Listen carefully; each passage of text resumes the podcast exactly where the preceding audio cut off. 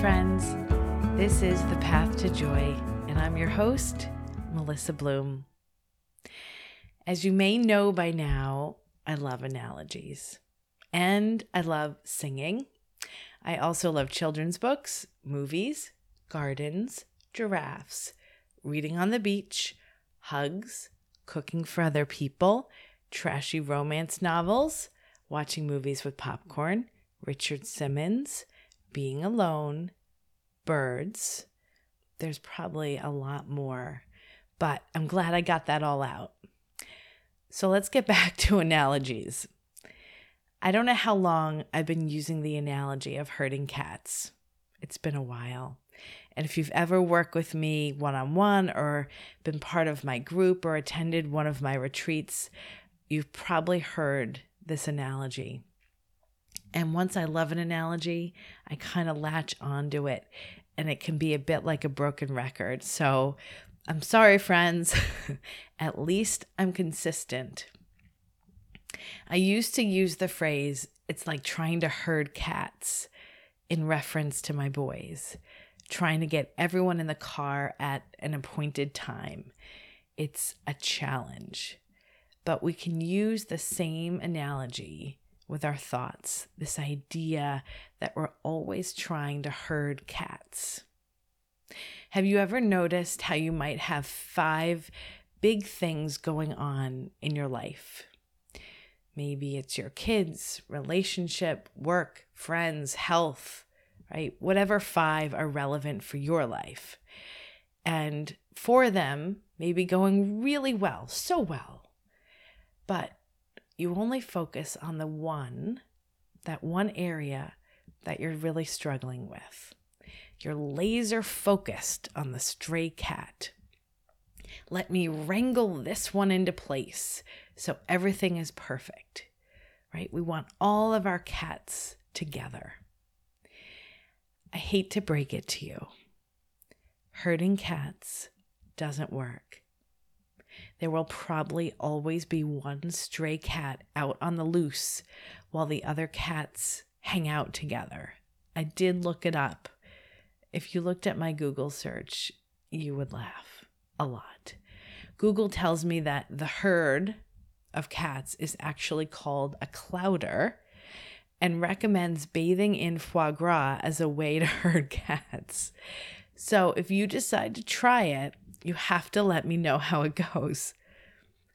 You might get a hot minute when all the cats are corralled, but then one escapes and you're back to focusing on the escapee rather than the four who are happily lapping milk together. It takes quite a bit of mental gymnastics to tear your gaze away from the stray cat and rest your attention on all the cats that are happy, all the things that are going so well for you, all the pieces of your life that are flourishing. We're accustomed to letting that one stray cat niggle at us and pull us from the joy or satisfaction we feel when we glance over at the other more cooperative cats. I know this is a tall order, it's Herculean.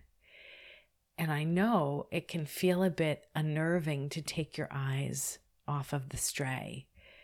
You might worry that the stray will slip even further away from your grasp. But let me assuage your fears. We live in an energetic world. It's your alignment, your ability to feel joy, appreciation, ease. That's what matters not your hyper attention to the problem. You do not have to corral all your cats to feel joy and ease. You have the power to pivot your focus. You decide where your gaze rests.